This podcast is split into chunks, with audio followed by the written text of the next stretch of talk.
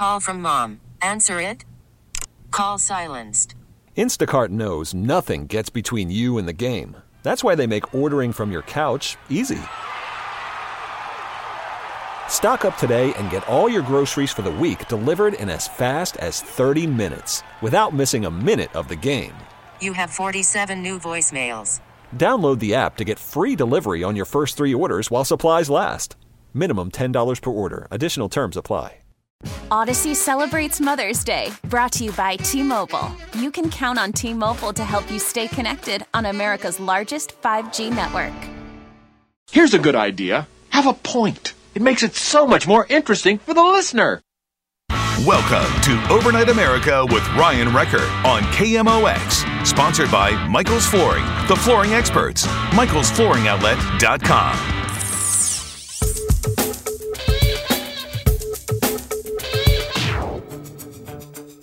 Welcome to Overnight America. Brad Young sitting in tonight for Ryan Wrecker. Ryan should be back next week. But in the meantime, we've got lots of things to talk about, lots of fun to have, and of course, obviously, always interacting with you. Uh, hey, listen, I've got. I was on Monday night and and uh, Monday night and Tuesday. I got lots of emails from folks, so I appreciate that. And I just want to give you my email address again. If you want to shoot me an email, always enjoy getting feedback from listeners. My law firm, Harris Dowell Fisher and Young. My email address is byoung at harrisdowell.com. H A R R I S as in Sam, D as in David, O W E L L.com. Uh, feel free to send me an email at any time. I always respond to all emails. So thank you for staying in touch with the show. You know, I know you heard at the top of the hour, Dawn Wells passed away, uh, 82 years old. So, you know what's interesting about Dawn Wells? I don't know if you knew this or not, but but Gilligan's Island did not do well when it was in first run. Now that was before my time. I I wasn't even born when the show started, but certainly when I was a kid, I watched a ton of it in syndication, and that's when that's when Gilligan's Island really became something. Was in syndication. And what's interesting is is that none of those actors, none of them made any money on syndication because when Gilligan's Island was on in the 60s, you know, lawyers apparently weren't as smart in the 60s as they are today because no one thought of working it into the contract that they get money for syndication. However, Dawn Wells was the exception. So she was married at the time in the 60s to, I believe, either a Hollywood agent or a producer or somebody in the business. And she had it in her contract that she actually got paid when the show went into syndication. So, of all of the actors, whether it was Gilligan, Skipper, the professor, the Howells, or even Ginger herself, None of them made a nickel until those really, really bad TV movies came around in the 70s, late 70s and 80s. But Dawn Wells was making money during the whole time it was in syndication. Maybe not the whole time, because I know she had some money troubles at the end of her life, and she was raising money uh, on uh, online uh, in a fundraising operation to help pay some of her medical bills. This was a couple of years ago. So obviously, she didn't make that much money, uh, but she was the only one that made money when Gilligan's Island was in syndication. So God bless you, Dawn Wells, and uh, we are going to miss you. You know, one of the things that I've missed, and I know you've missed this too, is going to a restaurant. I mean, when, when was the last time you did that? I mean, uh, you know, we uh, we woke up all of a sudden and uh, we're suddenly in the 12th century, uh, except we've got streaming uh, and, and, cell phones. But we, we couldn't even go eat at a restaurant, for goodness sakes, uh, in the past month and a half. But that's going to change. And St. Louis County Executive Sam Page has graciously, graciously decided to allow bars and restaurants to reopen for indoor dining starting on Monday. But, you know, here's my problem, and we'll probably get into this later in the show. We've got some interviews lined up for this hour and next hour. And in the 10 o'clock hour, we're going to break down a lot of the news. But here's the question that I have about this opening up the restaurant. You know, the, the measure that was signed and announced, rather, by Sam Page It limits occupancy. Okay, that's fine. Requires businesses to to require masks be worn. That's fine. Tables have to be six feet apart. Great. No complaints. But here's where I get really upset because the regulations are going to require that restaurants keep track of your name and the people in your party, your name, your address, your phone number, anytime you go to a restaurant, so that healthcare workers can then trace coronavirus outbreaks if they happen later on. So I'm imagining something out of a out of a uh, you know World War II movie where somebody's going to come up to me like in Casablanca and they're going to say, "Brad, we want your papers," you know, and, and I'm going to have to what produce an ID to get an iced tea. Really, I'm going to have to produce an ID to get a cheeseburger. But apparently, that's what's going to happen. So, I, will I do it? Yeah, probably. But I do feel it's an invasion of my privacy to have some restaurant required to keep track of my name and address for contact tracing purposes. Now, they're going to have my credit card information anyway, of course, but they don't need to know the names of my kids when they're with me at dinner or my friends. If I'm picking up the check, they're going to want to know all of that. So that is truly going to be different when we start going back to restaurants. Uh, coming up after the break, you know, the closure of restaurants has obviously uh, been a big deal financially. And I wanted to talk to Dave Simons. You know Dave Simons. He's a Senior Vice President of Wealth Management at UBS. Plus, he's the host of Dollars and Cents right here on KMOX.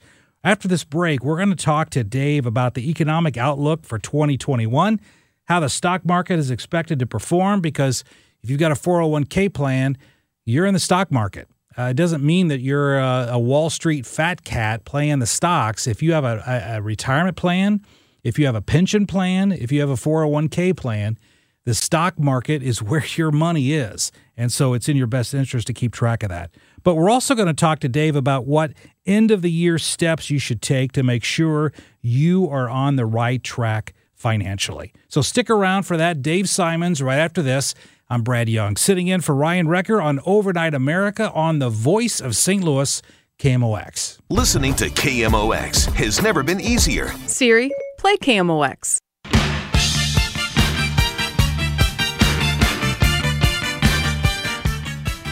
Welcome back to Overnight America. That was very fitting music there, James, because, you know, a lot of us have been under pressure with finances due to COVID. So to, to kind of bring it on home, we're here at the end of the year. I wanted to talk to Dave Simons. You know Dave Simons. He's the Senior Vice President of Wealth Management at UBS Financial and host of Dollars and Cents program right here on KMOX. Dave, welcome back to KMOX. Brad, thanks for having me. I really appreciate it. Good talking to you. It's always a pleasure talking to you. And, uh, you know, just this week, the Dow Jones Industrial Index hit an all time high and the S&P and the Nasdaq are, are close to all-time highs and yet unemployment is still high nationally. The numbers of people who have left the workforce is staggering and many segments of our economy like restaurants I mentioned that before the break and leisure and hospitality all of those have been decimated. So why is there a disparity between economic conditions on the ground and market activity on Wall Street?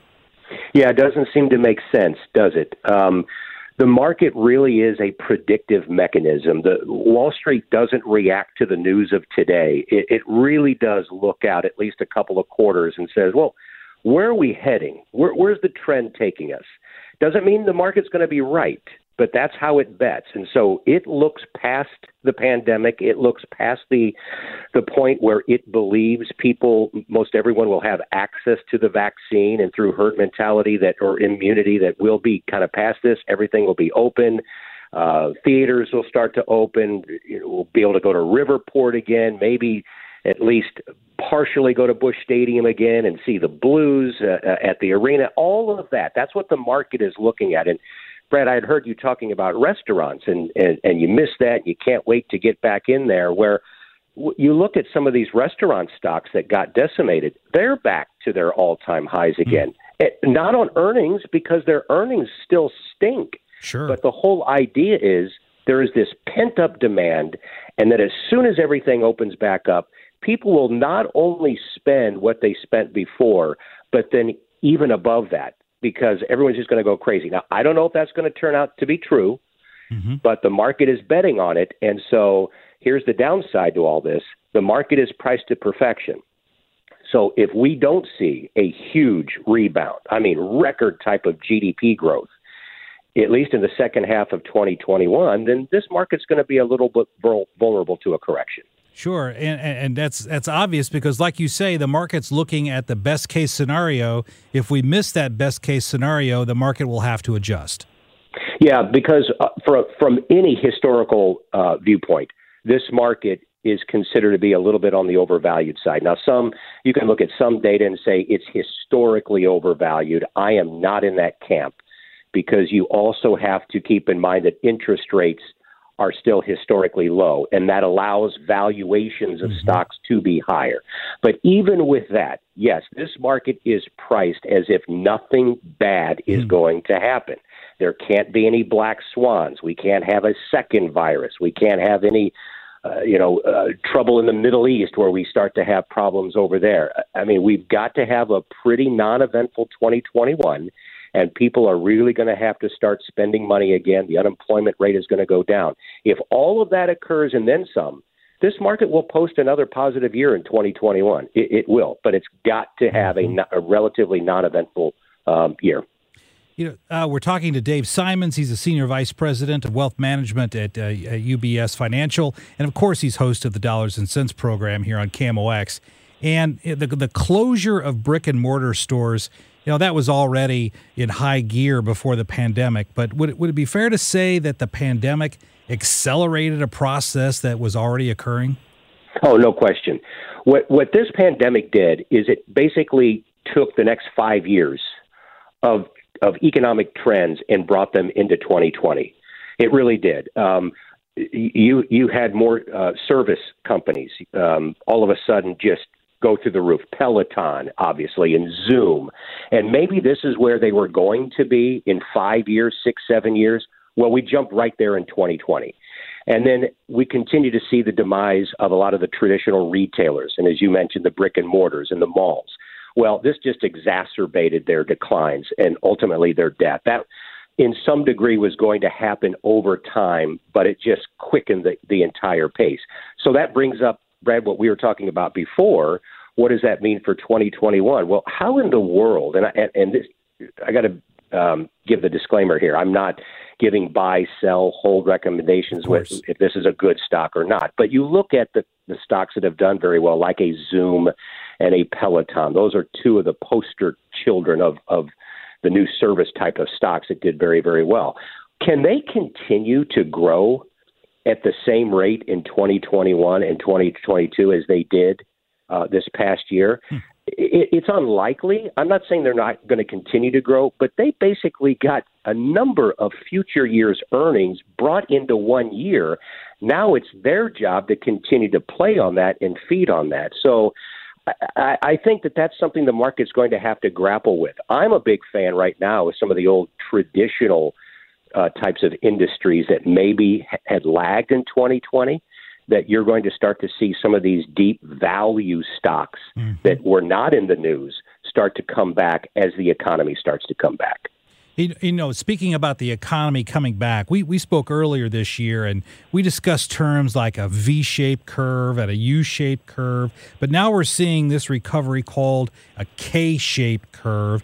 What do these yes. terms what do these terms mean, Dave? And and uh, what is your assessment of the, how the recovery has changed from what we were seeing in the summer and early fall to what we're seeing now? So they're really, if we're using symbols and letters, think of this: you you got the Nike swoosh. You can picture that. I've really been using that to explain how the economy is is coming back. It the stock market was a V-shaped rebound, but not the economy. The mm-hmm. economy is, is definitely trending up, but it's taking a lot longer if you can picture that Nike swish. The K is really interesting, and it's one that I abide by when it comes to individual Americans and their own unique situations. So forget about the line, you know, the, the, um, uh, what I want to say, the, uh, the vertical line that makes the K, but those other two lines of the K. The one that goes up are the people who have actually done well in 2020 the people who had a lot of money in the stock market and were able to profit, the folks who kept their job or even see uh, saw an increase, that leg of the K that goes down is the rest of America that did not participate in the one huge growth area of the economy, and that was Wall Street, the stock market. Those are the folks that might have had a minimum wage job that they lost and they're just trying to get by, or laborers who were furloughed and just trying to get by and didn't have much in the stock market. So this is a very serious topic and deserves a lot deeper discussion among a lot of folks in this country. But the divide in this country was also exacerbated by the pandemic. We really we've had a divide for a while, but it was really increased. So that's where your K comes from. What do we do about it? That's a whole other discussion. Mm-hmm. But it's something that needs to be discussed. Yeah, we're talking to Dave Simons, who's Senior Vice President of Wealth Management at, at UBS Financial. And, you know, we often see, Dave, uh, economic trends affecting different parts of the country differently. I mean, generally speaking, it's always been my assessment that the coasts and the larger cities experience greater increases when things are going well, but they also experience greater contraction when a recession hits. So, how do you expect the St. Louis area to look six months from now compared to the rest of the country? So we're always kind of in between. Um, we we typically don't get as hard hit hard as some of your bigger metro areas on the east and west coast. Um, but we also don't see the quick rebound w- when that occurs. So we're somewhere in the middle. But you bring up a really interesting point because this is unique what's happening in the rebound that we're going to see because now we're going to throw in a demographic shift in this country because of the pandemic. A lot of folks have realized wait a minute, I don't have to go into that big high rise office where it's really expensive in New York City. I was staying out of my mm-hmm. home over here in New Jersey or upstate New York, and my employer has given me permission to stay home. I talked to another woman who was working in New York. Her family lives actually in Tennessee. So during the pandemic, she wasn't allowed to go into that high rise in downtown Manhattan. She went to Tennessee. She worked from there. She's now been given permission by her employer because she has the type of job that allows this, that she is now going to work for good in, in rural Tennessee. And she's not alone. And, and she is not alone. And now you're having people, we know this, the data shows this. You're having people now in California, the, uh, a very high tax state say, you know what, we're shifting our operations down to Texas, down to Arizona. My daughter lives in Texas. When you da- when you drive Highway 35 from basically Dallas through Waco, Austin, on down to San Antonio, it is amazing hmm. the construction that's going on along that corridor, and that is not stopping. So. Brad, that's the that's the one thing that I would tell a lot of investors when you want to think long term, look at that one item the geographical shift yes. and the demographic shift that's going to take place over the next generation i would not be a huge investor let's say in a, in a lot of the commercial real estate in big cities. St louis is is is fine but i'm talking about large cities like that you know malls and, and whatnot but but look at the other areas of the country that are seeing an influx of people technology and business well, I got to tell you a quick story. In my law practice, Dave, I I work on the employment side, employment law, but the management side. So I'm representing corporations, McDonald's, Domino's, uh, lots of trucking companies, but I also work with a lot of insurance companies. And I was talking with an adjuster a month ago from a major insurance company who told me she's been working at home, all of them have, since March or April. And she got a call from her employer that said, come to the office between 2 and 2.30 on this day because you need to clear out your stuff. We've sold the building. And, and, you're going to be working from home now forever which you know she was happy about. But that's a trend that you've highlighted that we're going to see replicated i think uh, across the country to some extent. Yeah there's no question. And they're going to come in as huge numbers. So so the growth in some of these um, uh, uh, stocks that did very very well in 2020 probably not done in some areas because you're going to continue to see this this this work from home um, th- that's going to continue to occur. But there's anecdotal evidence of this everywhere, of mm-hmm. course, and and so I'm seeing it with my clients as well and other coworkers. This is a huge shift. I, again, we talked about this before. This is one of those things that was probably going to occur over time, over many years, but the pandemic said, nah, let's go ahead and take care of business now. And I think people have been surprised. Yours truly has been surprised at how efficient and effective I've been working in my home office. I never thought mm. that I would be this productive, but I am. So in my little corner of the world, I'm actually working more hours and I'm more productive and more efficient. So when my office opens back up, am I going to go in and work my 40 plus hours always in all in the office? I'm not. I've told right. my team that. Sure. I, I'm going to split in between. And I think that story is being repeated millions of times across the country. It is. Hey, Dave, can you stick with us through this break? I've got a couple of extra questions for you. If sure you could stick with us, I really appreciate it. Dave Simons, Senior Vice President of Wealth Management at, at UBS Financial, host of Dollars and Cents program here on KMOX. Hey, we'll be right back with some additional questions for Dave here on Overnight America, KMOX. News Radio 1120, KMOX, the voice of the Cardinals.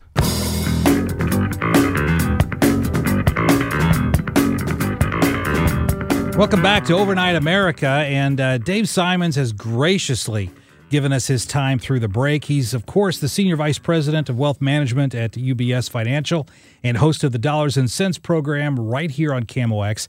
And Dave, uh, a new Rasmussen survey from yesterday finds that 61% of American adults are at least somewhat concerned that a stock market bubble will burst and push the economy back into a recession. Does this kind of tie in with what you were talking about in the last segment about how the market assumes that things will go extremely well? Yeah, now I'm actually encouraged by that poll because the last thing that we need is to have, you know, 15% of those surveyed think that there is the possibility of a decent sized correction. I'm, I'm a real contrarian, and it has served me well.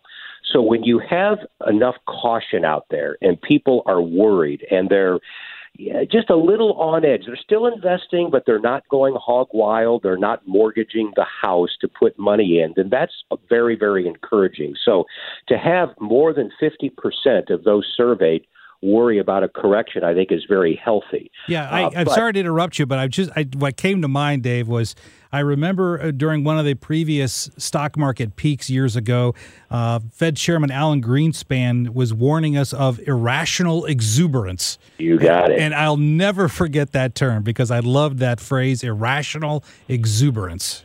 And and a little history on that too, Brad. That he said that in December of 1996. The market went straight up for another three plus years. So even the Fed chief himself cannot time the market. And but and, and and but that proves a point that I'm making too. You had some very smart people in 1996 saying, "I'm really worried about the market. We've got irrational exuberance." And that really freaked a lot of investors out, and it kept everyone honest. Mm-hmm. It kept everyone from getting too crazy and too too giddy about the market. I get worried when we start to see um, some of these polling uh, uh, data show that there's too much enthusiasm. We've seen a little bit of that here and there, but not enough that I'm overly concerned right now. Good. That's actually a good sign. Uh, one of the other trends uh, that I've noticed is that central banks across the globe, not just here in the U.S., but uh, particular, particularly in Europe, uh, as well have just plunged back into printing money and easing the money supply, which will, of course, put downward pressure on interest rates. How do you think this will affect investments over the next 12 to 24 months?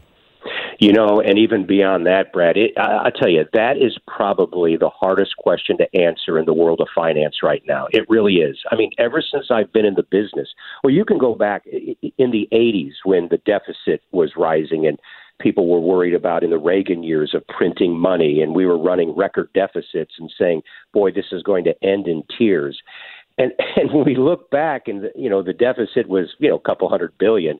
It sounds so quaint now, and yet the economy has continued to power ahead for the most part. Yes, we've had our recessions and corrections and all that, but the trend has still been um, to the upside. And so here we are now with a deficit in the $30 trillion range, the federal debt anyway. And it's like, when does this finally matter? When mm-hmm. does it matter?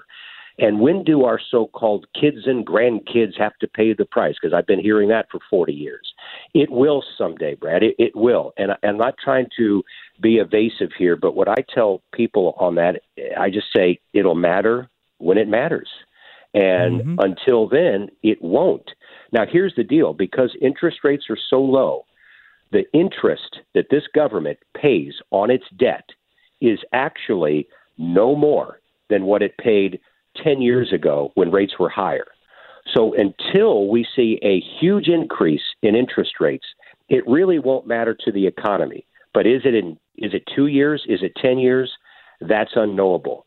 The last thing I'll say about that is fortunately you'll have time to see it coming. This is not a pandemic kind of thing that'll just sneak right. up on you.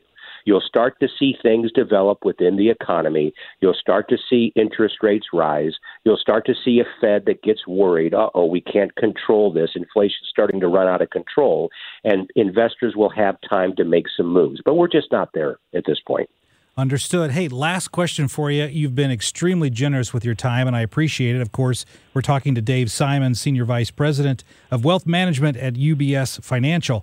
Uh, we're here at the end of the year, and that's a good time of the year to kind of be uh, introspective and examine where we are financially. So, so, what should people do at this point to make sure that their financial house is in order?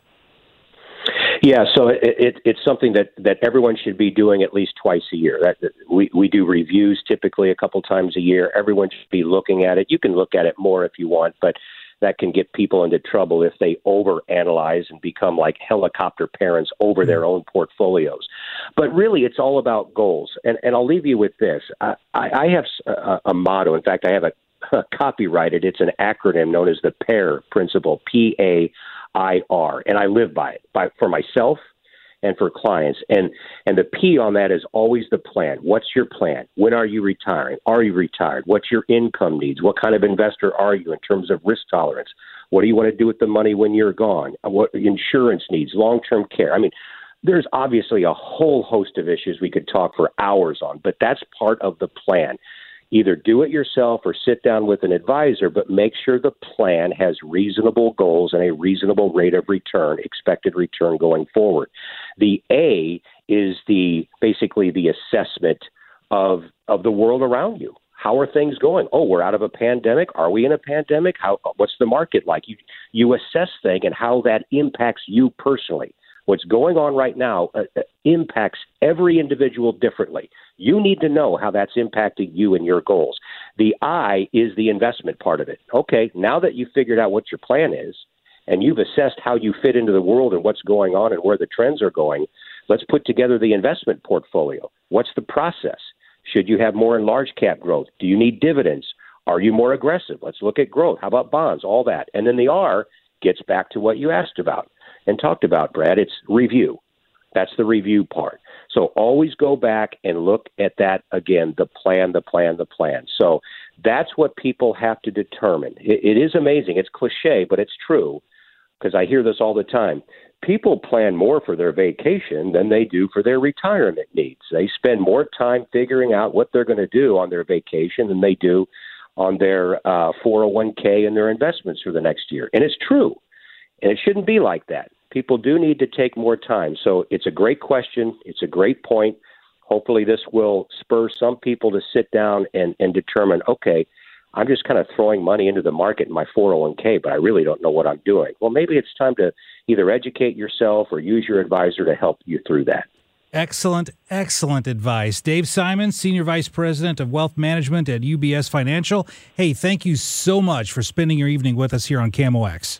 Brad, I appreciate it very much. You have a wonderful new year. You too, my friend. Hopefully, we can talk soon. Absolutely. Hey, uh, when we come back from this break, I'm going to ask you, how are you doing financially? What are your thoughts about the coming year? Uh, probably in the 10 o'clock hour, we're going to get into some predictions for 2021, as if anyone could have predicted 2020. But how are you doing financially? What concerns do you have about money right now? And we can talk about that after the break. Brad Young, Filling in for Ryan Wrecker on Overnight America on KMOX. We'll be right back. Now back to Overnight America on KMOX. Sponsored by Michael's Flooring, the flooring experts. Michael'sFlooringOutlet.com.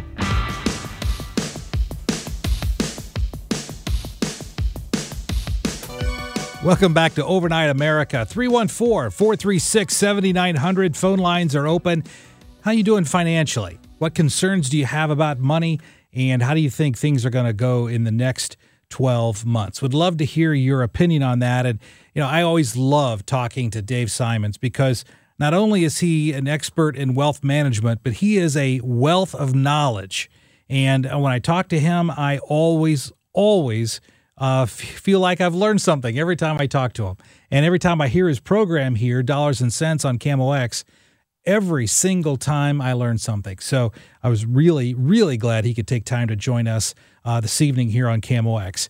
Uh, before I started talking to Dave, though, I was mentioning and I talked about the restaurants reopening in the St. Louis area on Monday, next Monday. And I wanted to go through just a couple more of the elements of these restrictions, and and they're going to be reopened, the restaurants and bars, uh, subject to some rules. Now, the the question that I have is, why wasn't this done a month and a half ago? Why wasn't this done two months ago? Because if you follow the science, we keep hearing, follow the science. We got to follow the science. Follow the science. Well, folks, the science and every study that I've seen shows that either a very, very small number, or in some cases, that number is zero of COVID cases can be traced to restaurants. Now, I'm not suggesting that there shouldn't be some restrictions, and I certainly believe that there should be. But to this day, I have not seen a single study or research uh, report that indicated that restaurants were a major source of COVID transmission. In fact, I think I mentioned this uh, Monday night as well, but in San Diego, when a judge, when restaurants challenged, when restaurants challenged these restrictions in San Diego County, California, the county couldn't even point to one case of COVID that they could trace to restaurant exposure. Not one. And in New York, which has had some of the highest rates of COVID, not only in the country, but in the world, the best numbers that they could show, and that was uh, giving all the the the, the credit, credibility they could muster. They were saying in New York that only at best four percent of COVID cases were being traced to restaurants, and so we don't know what that number is here. But even if it's between zero and four percent, did that justify closing restaurants down? It did not. And I'm going to go through a few of those uh, restrictions and guidelines with you in a moment, but I want to hear from Larry. Larry wants to talk about Sam Page. Hey, Larry, welcome to KMOX. So I got two quick points. Number one, what gives Sam Page the authority for me to leave my driver's license, my phone number, and my address? It's not happening. Larry, that's a fantastic question. Now, he's going to claim, and it would not surprise me if we see litigation on this, but he's going to claim that he has the authority to institute reasonable health and safety guidelines for the reopening of restaurants in his authority, inherent authority as the chief executive of St. Louis County. And keeping track of people's names, addresses, phone numbers, and contact information, he would argue falls under that authority for public welfare. Now, I think it's an invasion of privacy, and I really hope that someone challenges those rules because I know, for one, as much as I want to go back to a restaurant, I really don't want my children to get carded when they go into a restaurant to get a cheeseburger. Absolutely. Secondly, you said something about uh, monetary. How's your monetary situation? Yes. Here's how I'm going to handle my monetary situation when I get my six hundred dollars, my check for whatever they call that stimulus yep. check, I suppose. Yep. I'm going to take that six hundred dollar check. I'm going to run it through a Dominion computer, and it's going to turn out. It's going to print out a hundred thousand dollars for me, and I'll be and I'll be in good stead. What do you think? Well, I, when that when that happens, Larry, you call me. We'll meet out in St. Charles and go to a restaurant where they won't card us. Okay. Don't bring your driver's license. I will leave it at home, my friend. Thank you. All right. Happy New Year. Happy New Year to you too, my friend. Appreciate you calling in. Uh, he's got a point, and I mentioned this last in the in the beginning rather of this hour, is that I have some legitimate legal concerns about these kinds of restrictions. And what's interesting is is that the the measures and the orders limit business hours. So bars and restaurants will have to close indoor dining by 10 p.m. Now, that's another thing. I, I, I, this this coronavirus apparently can tell time uh, because it can't it can't spread until up until 9:59. But my goodness, like Cinderella at the stroke of midnight, it's going to magically change into something uh, uh, uh, more lethal at 10:01 p.m. So we've got to close all the restaurants at 10 p.m. That's absurd. And uh, the other thing about this is is that restaurants will be limited to either 25% of their capacity inside for indoor dining or to the maximum number of customers they can have seated at tables 6 feet apart from one another, whichever is lower. So when you go into a restaurant, now listen, that's actually one that I don't mind. I, I think that restriction has merit and it's valid to have the table six feet apart to require servers to wear masks at all times, to require guests and patrons to wear masks when they're not eating. That's fine. I wholeheartedly agree with that.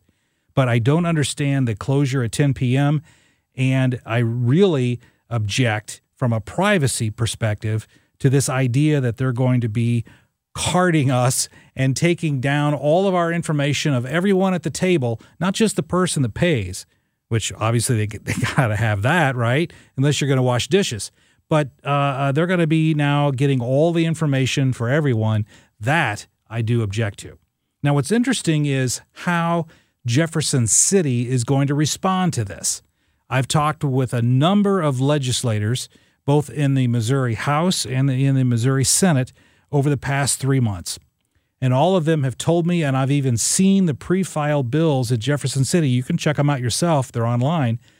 But there are a number of pre filed bills that will come before the legislature in January that will limit the county executive's authority to institute these types of health and safety measures.